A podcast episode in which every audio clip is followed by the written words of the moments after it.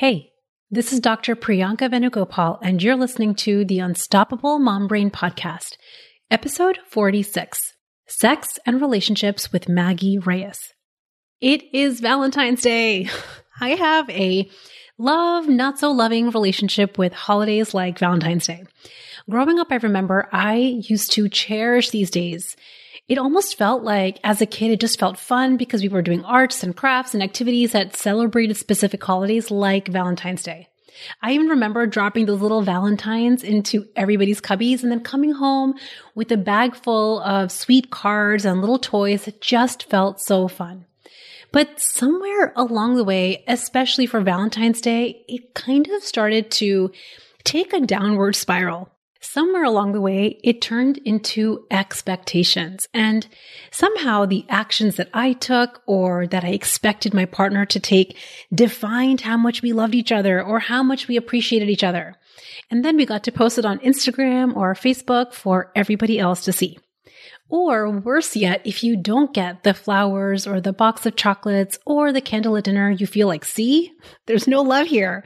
And we start comparing and despairing to everything else we're seeing on social media. I remember that that was a phase of my life that my thoughts and feelings about Valentine's Day totally swung in the other direction. And I used to think this is just a bunch of crap.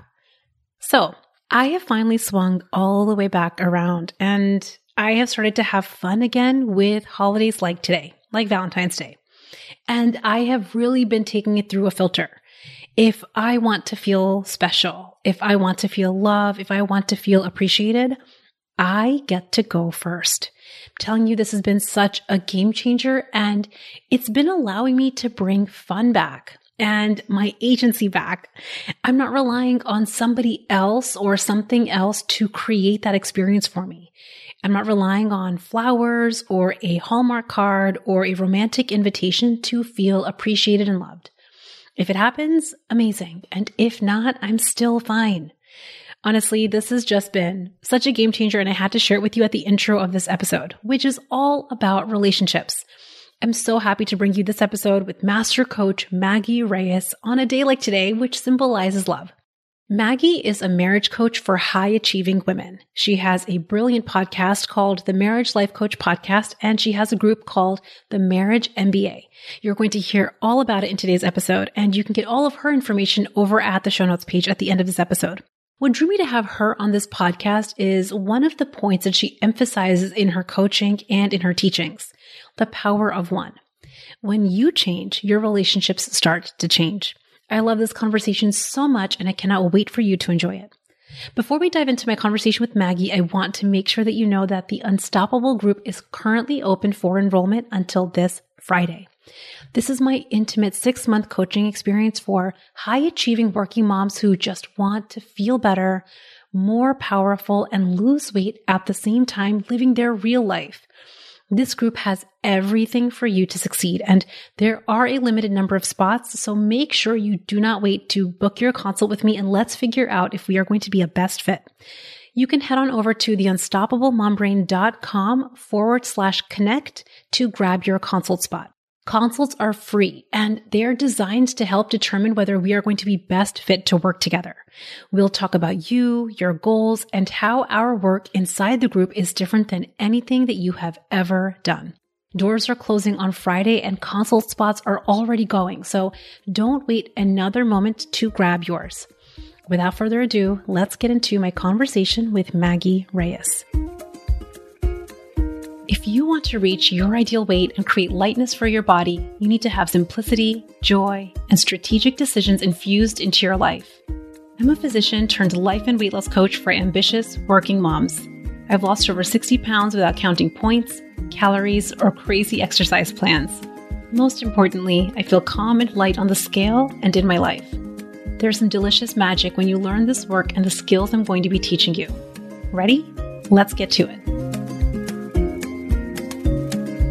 Hey, Maggie. Welcome, welcome to the podcast. I am so incredibly excited to have you. And to everyone listening, I've already introduced you once, but I want you to introduce yourself because you are a absolute powerhouse when it comes to relationships. I think healing relationships, having I think type A high achieving women feel more powerful in their relationships, which is why I wanted to have you on the podcast. So, welcome. Thank you for coming and tell us who you are and who you help.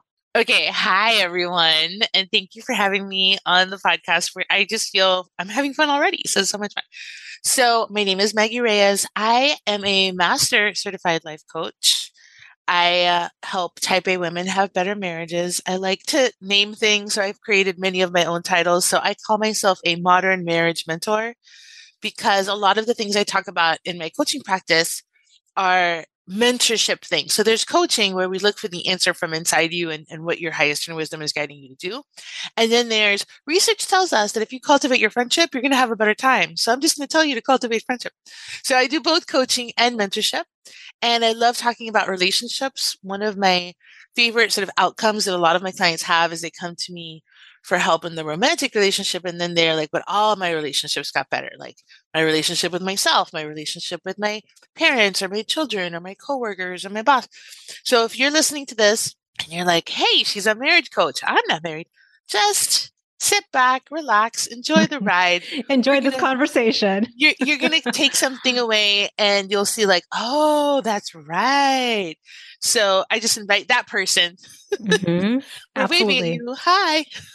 That's right. Yeah.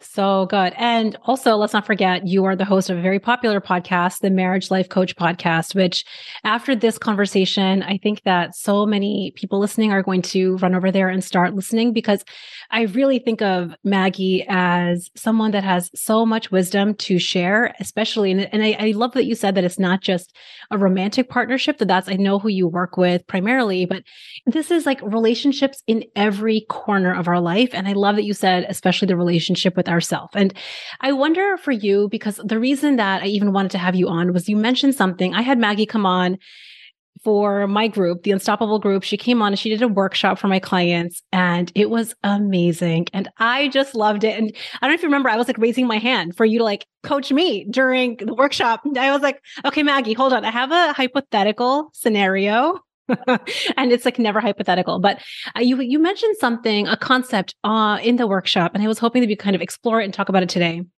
You talked about the power of one, and I think that this is so incredibly helpful. Can you describe the power of one? How it can? Let's just start with just describing. How do you describe the power of one? Okay, so here's how this came about. I work with individuals, helping individual humans who identify as women have better marriages. And there's a cultural narrative in our society that it takes two to tango, that you need both of you, that if both of you aren't either doing couples coaching or couples counseling together, then it's not going to work or something like that. And I really had to understand for myself because I, I started out just working with individuals and it was working. And I had to wait, what's going on? What's happening here? And so in my own process of deepening my own understanding, having coached individuals and seeing it work, what I found was in psychology, there's a wonderful theory called systems theory. And it's a very simple hypothesis, which is when one element in a system changes, the other elements in the system respond to the change. They respond. That doesn't mean they do everything you ever wanted them to do. Somebody listening to us right now needs to know that. They simply respond. What happens is if there's a foundation of love in your relationship, that response is going to build and harness and cultivate that foundation of love. I always like to say that some of you think you're married to jerks, but you're just married to good people having a bad day. And some of you really are married to jerks. And if you are, that's data we want to have. I'm going to figure that out. So, in essence, the power of one is really this idea that one person can change the world and one person can change a marriage. And then we test it and we see how that works and what that looks like. But no matter what you're going through in your life, we all know people like Steve Jobs, right? Steve Jobs changed technology. Did he have a whole team of people helping him? Yes. But did he come with a vision that technology could be elegant and simple and clean, right? And then from there, all of these other things, and then all the groups of people that helped him do that, right? I love Oprah Winfrey. I'm, I grew up watching her on TV. It's like one woman with one show was like the TV mom for a whole generation, right?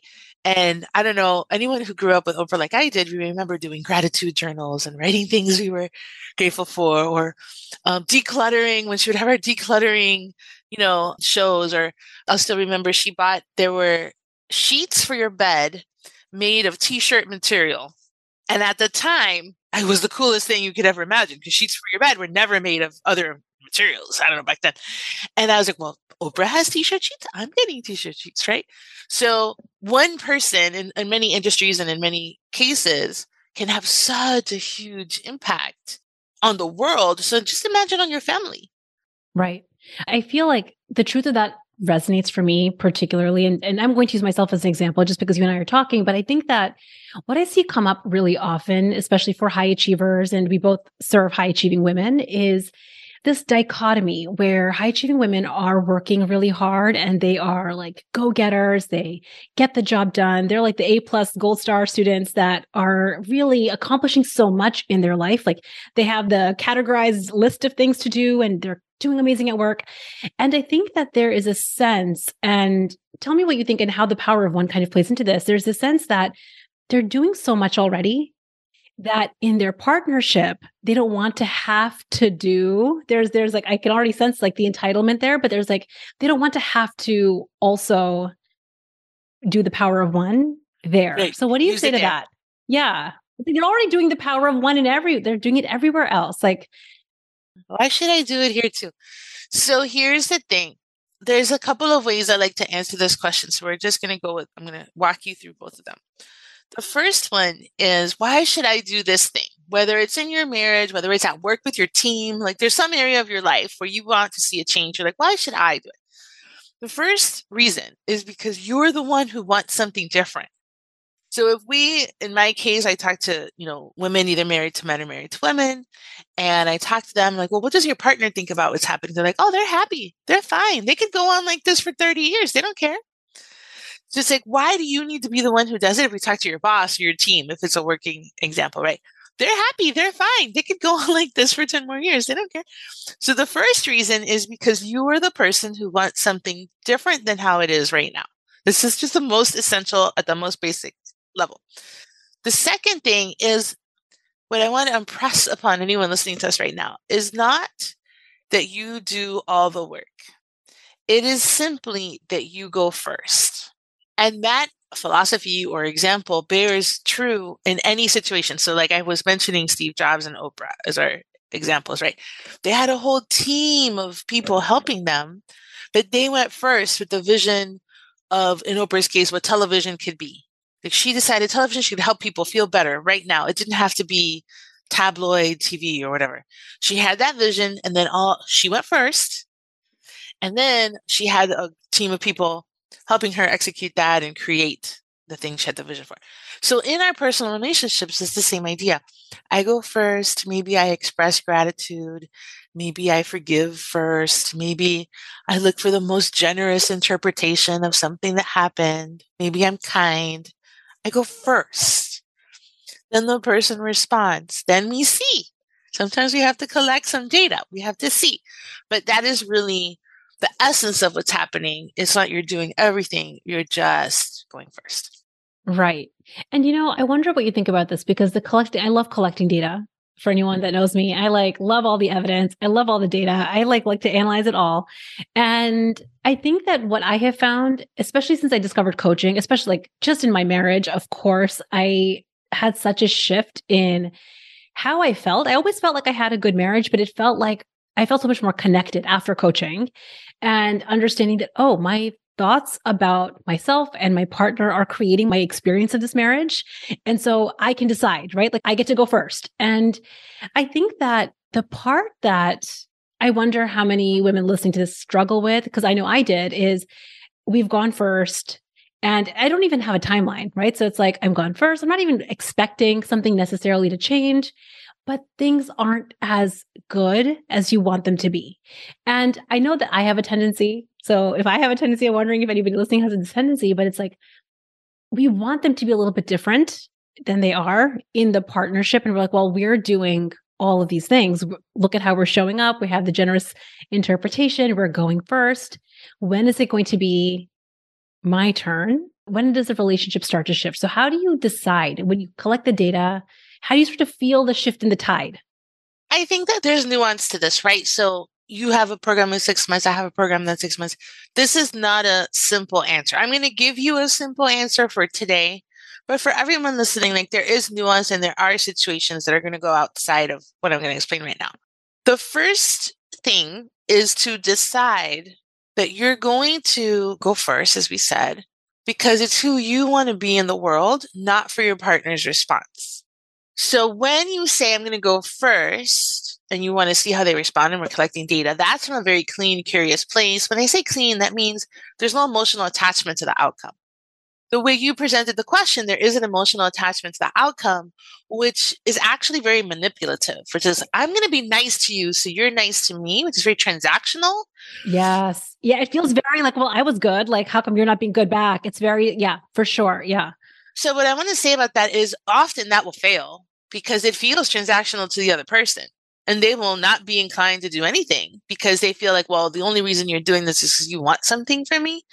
So that is not my intention when I talk about going first. I want to make this really abundant, explicitly clear is the reason you go first goes to the first thing you said. It's because you want something different. Right.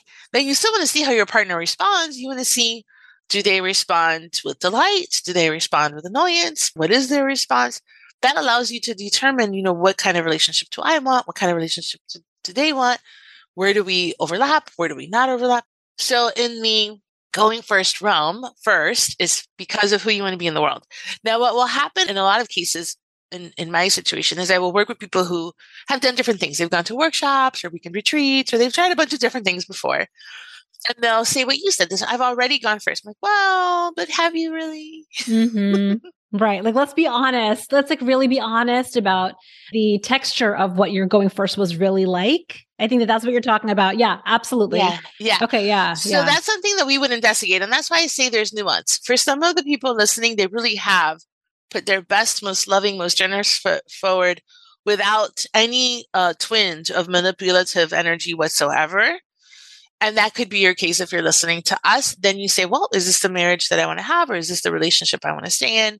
Then we have to ask some maybe difficult questions. So that's one part of it. The other part of it is you ask something of like, well, when does the marriage change? Right. Yeah. Like I'm like imagining this road where it's like, when do we start to, you know, together, like on this journey that we're on together, when do we start to kind of find a new path almost. And that's where there's nuance involved because one element is how you're showing up, cleaning up your side of the table, doing things differently with no manipulative energy whatsoever, just genuinely from this is who I want to be in the world, whether it's with you or whoever's in front of me right now. That's one part of it.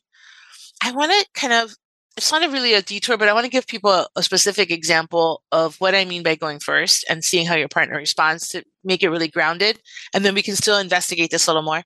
But one of my favorite examples to give was even before I was a coach, I was just talking to my best friend and I have her permission to share this story. She always chuckles when she hears me say it was many, many years ago. And she's in a completely delighted situation now, but she called me and she was frustrated with her husband. You know, as one does, you call your best friend, you're like, oh, you know, that kind of energy. And I was, even back then, was like, well, have you thanked him lately for any of the things that he does to make your life easier? And she was very much not having it. She's like, why should I thank him for things he's supposed to be doing in the first place? Like, that's ridiculous. Why would you make this suggestion? And I was like, well, I don't know. I'm really happy with my husband and you seem really frustrated with yours. So I'm just giving you this like idea. You might want to try it. And you know, we just kept talking. And then a couple weeks later, she calls me and she's like, oh, You're never going to believe what happened. And, you know, I'm used to believing things now. Alice in Wonderland has this quote, I believe it's eight impossible things before breakfast or something like that. Like, I believe impossible things all the time. So she's like, You're never going to believe what happened. Like, oh, tell me what's, what's new? What's, what's happening? He stopped at Starbucks and got me my favorite coffee. And he hasn't done that in five years. It's amazing. It's so romantic. I love that he did that. I'm like, oh my gosh, that sounds so great. Like, that's so cool. So she's like, no, no, no, you don't understand. I started doing that thinking thing you said. and then what happened was like it would make him smile and then he started thanking me for things and then I started smiling more and then we're just nicer to each other like overall even when we're not thanking each other and now you know, it has been five years since he's stopped at Starbucks on the way home to just do something nice, just because for no reason. She's like, it's not my birthday. It's not anything special. So when I say you go first and I say, then we see, right? this is just a very concrete example of she just went first and then he didn't call me. We didn't have a conversation. Like that other person didn't need to be in the room. He was just responding naturally to the way she was showing up. Yes. Oh, that's so powerful. You know, this actually is bringing up this this personal experience for me. I felt like for me, after I had definitely after my son, and then definitely when we had, you know, both my kids, I felt like, you know, in our family, it felt kind of like we are all getting by. Like there's a sense of like we're like kind of hitting all the mile markers and we connect as a family, but like I wanted to be better. And I think over time, it almost becomes like you and your partner, me and my partner, it felt like, you know, okay, we're like going through, we're going through, but like that connection, that love, that deep, like just that just deep love. It felt like it was on hold because we're taking care of these two, these two like jelly beans running around. And I remember this was after coaching. I, this was after having a really tough time with my son. I remember my, my husband is the best dad, the best dad. And I never thought to tell him. It's almost like I assumed he knew that he's so such a good dad. I assumed that he just like knows how amazing of a dad he is. I never commented on it. I never thought about it. Didn't ever take a moment to like really appreciate it. And I remember we were sitting on the couch, we'd put the kids to bed, and I was like, I just want to tell you, like, you're the best. You're the best dad. And like my husband actually, he looked so surprised. Like he was like kind of almost caught off guard that I said that. And just that one sentence, it was true. It felt so like I had to say it because it just felt so true to me. And he just, it's like what you were saying. He just had this smile on his face, and you could see it's almost like his body relaxed that he was being recognized and appreciated. I think he didn't know to recognize and appreciate himself either, right? And I was like, you're just so amazing. You're just the best dad. It's almost like, I think for me, I might do it in little moments, but it doesn't feel like this constant occurrence at all. Yeah, imagine doing it every day. Oh my gosh. Yeah. So one of the things I do in my program is called the Marriage MBA. And one of the things I do is we have a 30 day gratitude challenge. And it's a little bit different than maybe some of the gratitude challenges people have in general, which is you're, you're focusing on gratitude towards your partner. But if you feel underappreciated in your relationship, you also do gratitude towards yourself. What are you proud of? What do you want to just thank yourself for doing? And so you could take it in both directions. And I am a big fan of doing the things I ask my clients to do. So one of the times I gave the challenge, I'm like, okay, I'm going to do the challenge too. And it's 30 days and you just check off each day. And I, you know, had all the best intentions to do it exactly how they were doing it. I was like, wait, I counted up one day how many times I thanked my husband for something. And I think it was like seven times. And I was like, oh, I'm not going to do this because it's just become like, I'm not going to use the checklist because it's just become like, like how I work now, how I think now. But I was fascinated to notice that we both have a culture in our relationship where we thank each other for the smallest thing. So we might be going to sleep one night the other day. Um, my husband was like, it was a weekend. He's like, ah, oh, thank you for such a great day today. Oh, yeah. Right. So imagine that. Right. And my husband likes to cook and often, you know, cooks for our, our dinners. I'm like, oh, this dinner was like delicious. Thank you for this amazing dinner that you made. But it's constantly for different things. It's almost like this has become the texture of your relationship. It's like it's just happening in the background. You're not thinking very much about it. It's just your automatic response. So that day that I tried to sort of quantify it, I was just going to check off one box, right? I was like, oh, this is just how we communicate with each other. And what happens in a relationship, so gratitude and sex are two of the glues that really glue relationships together. Whenever somebody needs help in the relationship to easy places to work on is like how often are you having sex? What's the sex like? What's going on? Is there anything in the way? And how often do you express gratitude? And immediately we can just have quick wins just from troubleshooting those two areas and then moving on to other areas. So it's like gratitude is such a good idea you know i think what's coming up for me and i don't know whether this is something you hear often or if this is just me being me but i in my mind i don't think this was ever conscious it's only coming up now because you're mentioning this the idea of offering gratitude and like saying what you appreciate i think historically in my mind i used to make it almost be like if i'm appreciating him then like somehow i'm not also appreciating myself. Like it's almost like like a me or him rather than me and him which is so interesting because I don't consciously ever think that. Like if I recognize him, it means I like what about me? Like that that what about me piece of it, I think can get obliterated when I think we remember wait, I can offer him gratitude and appreciation. It doesn't mean that I'm also not doing amazing things and can offer gratitude and appreciation to myself. Yeah, I wonder whether you notice that coming up a lot or is that just me being? I think that's why we do the exercise where you especially a lot of people who come to me they want a better marriage they feel underseen in some way. And so we want to cultivate your own ability to see yourself even as we cultivate what's going on with your relationship and how do you want to be seen by your partner. Like it doesn't mean we ignore that part but we do want to say well no you could be proud of you. You don't have to wait for somebody else to be you can be proud right now. So that's why we can use it towards the partner and you can also do 30 days of gratitude, acknowledging yourself and see what that feels like. Yeah, yeah. And you know, I also I've been thinking about this because I have found historically this is before coaching with my son or with my husband this feeling like not feeling connected or not feeling that deep love was unfortunately my lived experience. Like I'm the one that is not getting to feel the connection and the love, right? So I think that sometimes at least in the coaching relationships that I've seen, we keep waiting for us to receive the love and to receive the feelings of connection and appreciation. But we can actually get that by appreciating the other person and loving the other person. And like, what about loving on them? You get to experience the love too. Absolutely. You get to experience the love too. And it's like anything in life where you're waiting for something outside of yourself to experience the thing that you're craving what my invitation to everyone listening, including to you, is to not wait. Yes. Is to like, what's in the way between me and this thing that I'm craving in the healthy, loving way? And it's really like holding two opposites. Like, I know that everyone listening, we're intelligent humans.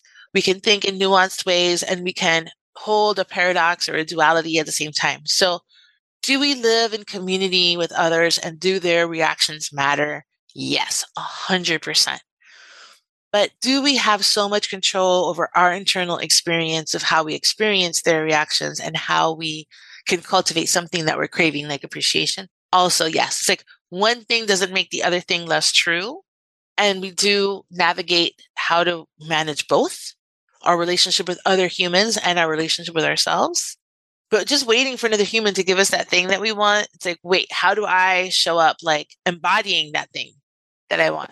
You know, I I wonder because it's like the very first thought that comes to me when you mention that. Like, what's ever in the way of offering gratitude or being intimate, having sex with your partner? It's like, it's like if you don't feel love, if you don't feel the connection, especially for women. This is like as an OBGYN, I remember I would see so many of my patients, especially after the age after they had kids, for sure. There'd be a time period where they would come and they really felt at a loss, like low libido, just they don't have desire, but they know that they want to be in this partnership. They want their relationship to be better, but they have no desire. They're not feeling connected. They're not feeling the love. Maybe some of it is, of course, when you're immediately postpartum, but I just mean in general, after having kids, I think this is such a common one. And I think that that's a big obstacle. This feeling, at least it feels like a big obstacle to me, is well, I don't feel connected. I don't feel love. I don't feel the desire. And so then because I'm not having the feeling, I don't take the action of initiating intimacy or offering appreciation or offering, I don't take those actions because I'm not feeling those emotions. So what would you what do you say to that? I think we have to investigate why that's happening. It's easy to say I feel no desire, but it's a little harder to say, well, why don't you feel desire? Oh, for the last seven days, I've worked for 12 hours. And before then, you know, in the case of, of having a baby or something, my mother-in-law was living in my house for the last three months, helping me with the baby. Like in I'm Latin in Latin culture, that would be a very common thing that would happen is like a family member or somebody right would come and help with the baby. And so is it actually no desire? Or is it something physiological? Is it something practical? Like how many hours am I working? At what point it's almost like, do I have space to feel desire? At all. So it's the label we give it, oh, I just don't feel any desire. But if we ask a few questions, we can determine are you exhausted? Are you having something else going on? Is it something physiological, hormonal that you do need to have the support of, of someone on your medical team to run some tests and check and see, right? Do we need to rule any of that out or not? And then there's how are you relating with your partner? So maybe the baby came. I've seen this a lot where partners are really wonderful at being partners. And then you have this idea of how they're going to be as parents, and then they're not that. And then there's this disappointment that is happening and a grief for the thing you thought was going to be and how you were going to handle it. And then it's not that anymore. So notice that with no desire, we could have just in this one set of examples, six different reasons, right? Like it could be I'm exhausted. It could be I have a family member here and it just, you know, I don't feel whatever. It could be I have all these thoughts about how my partner should be showing up and they're not. All of these different things could be influencing something that appears as no desire, but it's really, if we get underneath it, there's things that are solvable in that that could create desire. Yes, I that's so good. I love that you said that. This is a, it actually kind of makes me think about like if you think about a model and really imagine, okay, I don't feel like connecting. I don't feel like being intimate. And it's because I have no desire. I think most people kind of, that's the full stop. That's like the end of the sentence. And like that kind of creates a drift in the relationship because we stop connecting, right? But what you're saying, I think, is okay, we are saying I have no desire, but I want this relationship. I have desire and I want to have desire. I don't have it now, but it's something that I want for my future. So, like asking the question, I wonder why I don't have the desire rather than assuming I just don't have desire, like end of sentence. And it's gone forever and there's nothing else to do about it. Yeah. That's right. And I, and you know, this actually speaks to a lot of like my, my experience. I remember as a physician, like the top two reasons that people would have low libido if it wasn't like an anatomical or physiologic situation, it was fatigue and stress. I mean, fatigue and stress. And I think the issue is, especially for high achievers who don't have coaching support, is they don't know how to get to the root cause of their fatigue and stress. And so we kind of keep putting the band aid solutions on, right? Let me go out for a mani pedi. And maybe now I won't, maybe now I'll feel relaxed. Relaxed. And that's not where we solve fatigue and stress from, as you and I know. It's actually solving your fatigue and stress might actually be the answer to desire of course, looking into the other reasons, but that's so important to look at if you feel that to ask why. There's a great book called Come As You Are by Emily Nagoski that talks about the science of sex in a very approachable, easy way to understand. I always recommend this book. And one of the things she talks about there is this exactly is in order to understand and really unleash our sexual self, we have to understand how stress appears in our life and in our bodies. And another thing she talks about there, and there's a name for this theory that escapes me right now, but basically the essence of it is you have accelerators and you have brakes. There are things that turn you on and there's things that turn you off. So whether it's a new baby who has come to the family, whether it's a new job, whether you just moved, whether your kids change schools, like there are things happening in your life that can contribute to your turn ons and your turn offs. And just knowing, oh, you know what turns me on? When I have spaciousness, when I, when maybe I enjoy having sex in the morning and I always try to have it at night. It could be that simple for some people. It's like, wait, what is it that I need? For some other people, now you have two kids instead of one. Maybe you've moved around how you are in the house and now just having the door closed you still have that part of you that's like, what if they knock on the door? What if something's going on? What if something's happening? Right. And then it's like, wait, okay, that's a turn off. Exactly. Yeah. How do we, what do we need to do? Do they need to be outside of the house? Do we need to send them on a play date? What needs to happen so that you can relax? Yeah.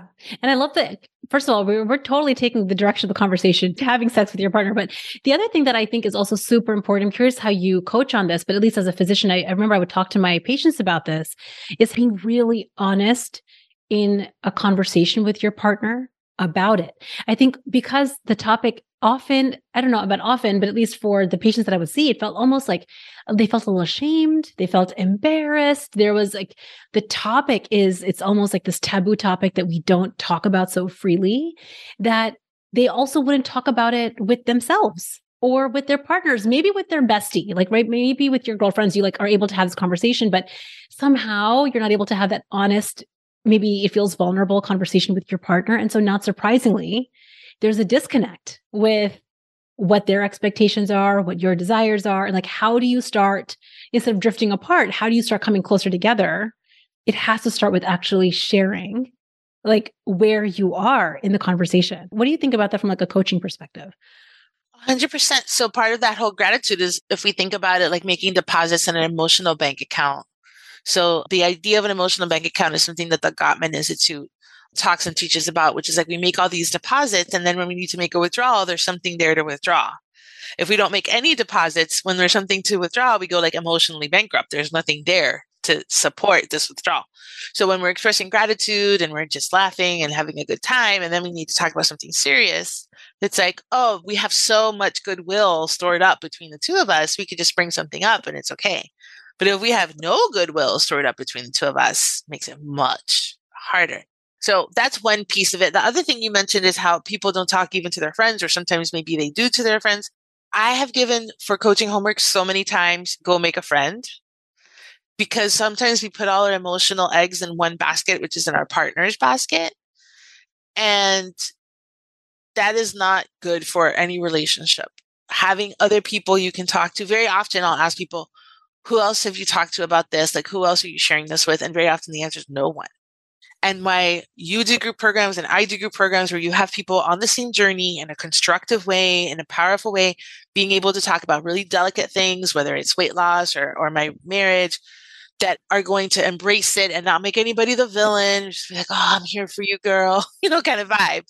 Yeah. And I think important. like even in that, it's it's like what I love about I think like a group coaching experience is you get to validate that you're not alone in this. And and this is the piece I think, especially at, I, I feel like there's there's something that that high achieving women like there's something about they're so powerful they're so strong they know that they're like kick-ass leaders and yet sometimes there's a loneliness with that experience and i think kind of being in a group coaching eh, container or even in a, in a marriage or partnership like being able to talk about it out loud out of your own brain, I think it number one, you get to become so much more aware of what is happening for you. And number two, and, and this is, I'm just going to go on a little tangent. I think that sometimes you think you know what's in your head. When you start talking, you're like, whoa, what Where did that come from? Where yes. did that even come? I had no idea I had some, you know, some of these subconscious paradigms driving me. But, and I think the second piece is like, then you get to start validating it, knowing you're not alone. You hear somebody else have that, or your partner might actually mirror back to you the same things. Like you have this desire and they actually might have the desire too. You just haven't talked about it. That's so good. And so when you think about like really taking that step, that first step where you are saying, okay, I know that I want something. I know that I'm the one that wants it. I want to go first. Maybe right now I'm not feeling the desire or the connection or the love. And so I have not been taking the action of initiating or recognizing do you have like any kind of tangible steps or tips for like how to take that very first step? I feel like that very first few steps sometimes feel the hardest. And then once you start taking them, you get into a rhythm. What are your thoughts on that? I think, I mean, you could take it from a lot of angles. The simplest thing I would say is like, what kind of relationship do I want to have? Do I want us to be loving and kind to each other? Do I want us to be supportive? What do I want? For so many women, that's a very hard question to answer because we have prioritized everyone else instead of ourselves for many, many years very often. And we have lost touch with what we want. And so I say that it sounds simple, but I know some of you are going to hear that and be like, I don't even know. Oh, that's such a common answer. I don't know.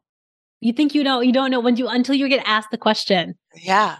You don't so, know. Yeah. But we do need to figure that out because that's going to dictate what our first steps are right? If I want more appreciation, I'm going to go in that direction. If I want more sex, I'm going to go in a different direction, right? If I want a vacation or if I want to change my schedule, like what I want informs the actions that we take. So I would say the next question is someone very often I get asked is like, well, if I don't know what I want, then what, then what do I do, right? And here's my invitation for anybody who feels disconnected from their own wanting is to just start this evening or start tomorrow with noticing what you want to wear, what you want to eat, where you want to go for lunch. Start noticing the small wants and connecting with the small. If you're that person that anybody asks you to lunch and you're like, where do you want to go? Pick a place. Right. Let yourself Pick a place that you want. Yes. Let yourself yeah. feel a little bit uncomfortable and you pick a place. If it's the show you're going to watch on TV tonight, you pick the show right? Just to practice in a very tiny, non threatening ways, right? If you're like, I want to go to Bali for six months, don't start with that. Right, right. That's not the point. Oh, I love this. Yes. It's almost like the image that I'm getting in my mind. It's like this little muscle that that's always been there. It's like not we're not inventing a muscle, we're not inserting a muscle into your body. Like it's all already there. And as children, we all had it. It was actually very powerful as children and and it's somewhere along the way it just atrophied because of society and programming and all the things we learn as especially as women. But I think what you're talking about is it feels like such a safe way to practice flexing the muscle again. And it's going to feel a little uncomfortable, but it's in small moments. And then you get to see, oh, like I survived that. And uh, whoa, and, and I got to watch my show and I got to pick, oh, okay. So I not only did I survive, but I also got something that I wanted. And look at me. I feel so good about that. And then you can like dial up the volume on how you do that. I think that just for fun, you could allow yourself to want something really outlandish. Just one of the things we do is we think, well, I can't have that. So I'm not going to give myself permission to want it. And then we, we taper down our own desire so, for example, someone listening to us right now might want to be a guest on your show one day. That might be their dream. Allow yourself to want it. Don't all email Priyanka at the same time, but allow yourself to hold that in your heart, right? I'm from Miami and I grew up in Miami and I always joke around that I would like to go to Gloria Estefan's house and have lemonade on her porch and her patio, but on the bay, looking at the bay. And I know that's unlikely to occur, but I delight in allowing myself to just have that be something I want. I think it would be cool. I think it would be fun, right? Yeah. Oh, that's so. And I think that what gets in the way of that sometimes, I'm curious if this has been your experience with your clients, but I think what gets in the way is we want to be practical. And so what we, I call it like the guise of practicality, because I think it's a guise. I don't think it's real practicality. Practically, you could totally go to her house right? But we have this guise of practicality thinking that if I allow my wants to be big, if I allow it to kind of come to the daylight for my wants to be heard, then I'm going to be so disappointed when it doesn't happen. And it's like we're trying to be practical and protecting ourselves from disappointment, which is why the muscle atrophies. Yes. And think about that. Like you're just disappointed ahead of time. You're just saying, no, I want that, but I can't have it. You're deciding ahead of time that you're not going to get it, as opposed to, well, what would need to happen for me to go to Gloria Estefan's house? Maybe I'll write an article for a magazine. Maybe she'll read it. Maybe I'll pitch her some special thing. I don't know. I mean, if I really wanted it more deeply, I might do something about it. But right I mean, now, Maggie, you would totally figure out how to do this. I'm sure I you would, would. probably figure it out. but right now, my growth is just to allow myself to want it and be in the wanting of it and let that be okay. Yes. I almost want like like a theme of this episode anybody listening to mm-hmm. know that it's it's okay to want even in your relationship it's, it's okay to want a better relationship. It doesn't mean anything is bad. It's okay to want it to be better. It's like okay to want things and to give yourself permission and there's safety in wanting even when it might start out uncomfortable. I think that this is definitely for me too. Like everything you're saying it's like i know that i have allowed myself to want in certain areas and I think that what I've done, I think a lot of women do this, is if it also serves other women, then yeah, then it's almost like my wants are more justified, or maybe they're like it's allowed. noble. Yeah, it's more noble. It's like if I'm helping women, it, you know, like for for my business, if I'm helping other women, then it feels like a more noble reason to want to do and work on my business and invest in my business and take my business to the next level because I'm serving women, right? Rather than I can just want it just because for me because I want it. And I think that that is a piece like this idea of nobility and like it's shameful to want something just for you, like it's selfish. I think that that is a huge, huge, huge roadblock. It's just like programming for so many women. And that's one of the places where then to just to tie it to what you do all the time is then we overeat because we didn't let ourselves want any of the other really substantial things we actually want. But then I, I can eat the Oreo, so I'm going to eat that. Yeah, it's like I at least deserve this, right? And and what we are choosing is the lowest common denominator thing. There are so many better things. Yeah. As opposed to like, what do I deeply want? What lights me up? What if I wanted that? And what if you had permission to want it, even if it helped no one? The thing is, when women are blessed or grow in their careers and their business, whenever we do cool stuff on earth, everybody wins, like always, every time. But it doesn't have to be that everybody wins, just us winning is enough, right? it's an interesting thing to ask ourselves. I kind of sometimes I give myself things to think about. I was recently at a at a business event when we were talking about making money as women, business owners. And somebody said, Well, you know, it's not about the money for me. I'm like, why not? Because we're culturally programmed as women. Our impact is the most important thing. But I was like, you know, what if I just want to make a lot of money and I just am interested in the money? And what if I transform thousands of marriages in the process of making these piles of money I want to make? Like, who cares? Who cares if I want the money? I do want to have an impact. That is real, right? But I just take my plate, my brain to this place where it's like, but what if it didn't even matter? What if I just helped all of these people express more gratitude and have more sex and live better lives just because I wanted piles of money? Why not? Yes. And you know, actually, what you were saying at the very start of this episode, kind of tying back into that, like, first of all, nobody else has to benefit from it doesn't have to be a noble cause, but I think that, like, just the way that the universe works, there's no way around it. When you change, when you transform your brain, when you level up every part of your life, when you allow your wants to be heard, when you stop overeating, when you repair a marriage or connect or love more, because you change in doing that, like everything in your orbit will have to change because of what you were saying at the start. Remember systems you were saying theory. Systems theory, like everything in your life changes. This is literally, I mean, I remember I shared this on the podcast before, but I got into coaching because of weight loss. I weighed 200 pounds, wanted to lose the weight. That's how I discovered coaching. That was my avenue in. But all of these avenues, whether you come in because of your marriage or because of coaching, what you really are changing is your relationship with yourself always and the impact of that on your family, on your work, on your society. It, it the ripple just, effect is uncalculable. Yes. Uncalculable. Yeah. And my husband recognized it, who's not like, you know, for him to recognize, you know, because of that coaching thing that you did, like you've changed the trajectory of our children's lives. For him to say that, that was like a moment that he was appreciating me. And I was caught off guard, you know, because that's not his typical style. He's a very logical, techie kind of person, but he was like, that it's changed them. And then it changes generations because of systems theory. It's so good, so fun. Okay, so I feel like we have been talking everybody really to really understand that relationships deserve your attention if you want it and it's available to you. Maggie, how can people find you? How can they hear more about you? How can they work with you? Tell us everything. We're going to have to do this again.